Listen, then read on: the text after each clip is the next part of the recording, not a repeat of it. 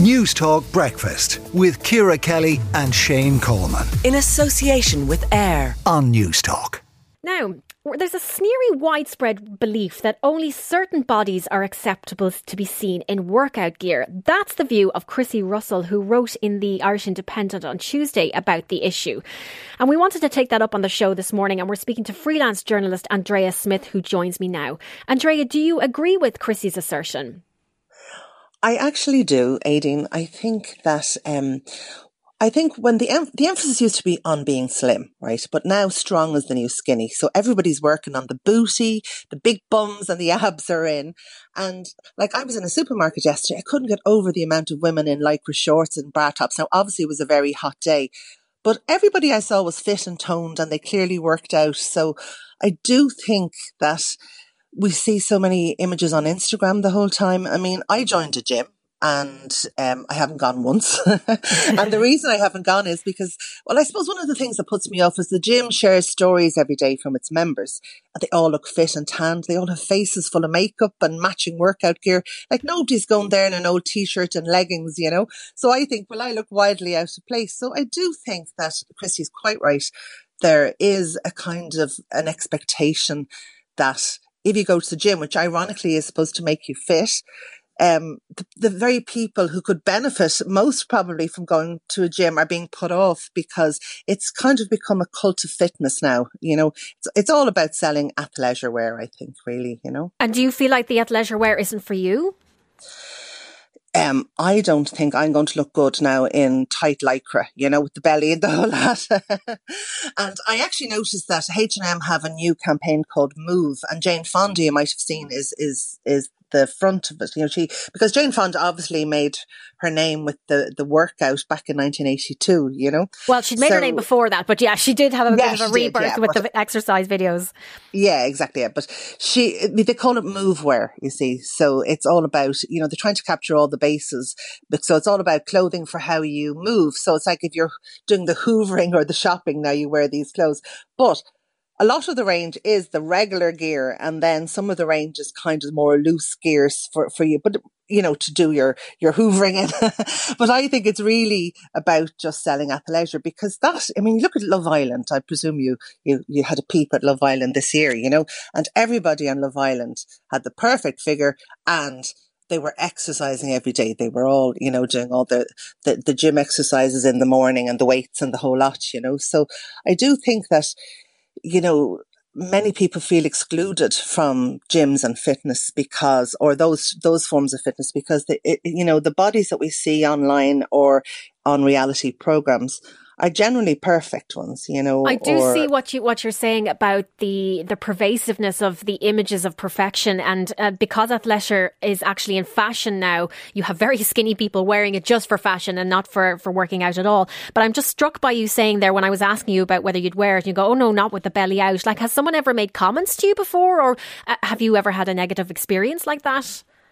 I would never have worn them, Aidan, that's the truth, because I, you see people, you see people walking along, and maybe, you know, that th- they're not the shape that athleisure is traditionally designed for. And you see people looking at them, and you see the, you, you know, you read the comments, you know. Yeah, there are some people. Really nasty comments online. Really terrible, you know, and any celebrity who does, you know, dare to put on, you know, bikini or athleisure wear. I mean, do you remember the magazines that used to come out? They used to circle all the flaws. Yes, I do. I mean, they don't, I mean, they, they're still out, those magazines, but they don't go quite as far as they used to, because there's been such a backlash against the fashion industry, for example, about, like, brands are called out now if they're not producing size inclusive ranges.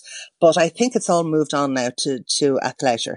One and of the um, one of the things that Chrissy mentioned in the article was that the, the sneery widespread belief that only certain bodies are acceptable was based on when she went jogging as a sixteen-year-old, and she went past, she jogged past two teenage boys and overheard one of them saying, "Would you look at the state of that?" And then the other one yeah. collapsing in laughter. And that, you know, there are videos of overweight women now being posted online for, for lols.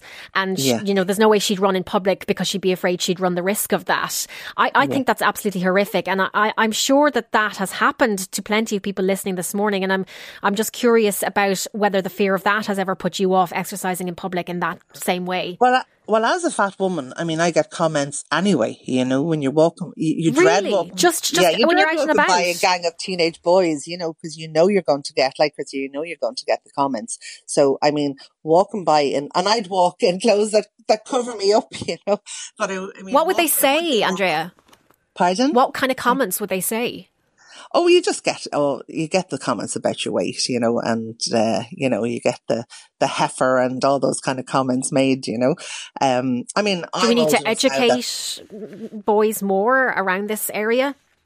Yeah, but I mean, those teenage boys are in school with teenage girls, you know, and I know from, from, you know, talking to young girls that they're under huge pressure to look good. You know, even in school, like, um, I mean, I went to an all girls school, so there wasn't quite the same pressure, but I see it as well, you know, with, with, because we were kind of kept away from boys, if you know what I mean, but now they're all in gangs and, you know, personality doesn't count for as much as looks when you're young. Well, you know? it does, and it does. I know, strike me that girls feel like they can't cycle to school because, you know, if they are, you know, arrive sweaty or they're in the skirt, they feel like they could be singled out um, by fellas for that. I mean, I'm not sure if it's just fellas that do it or if other girls take part in that kind of bitchiness, but certainly I, I, I would be very concerned that people feel they just can't exercise in public without someone commenting on how they look.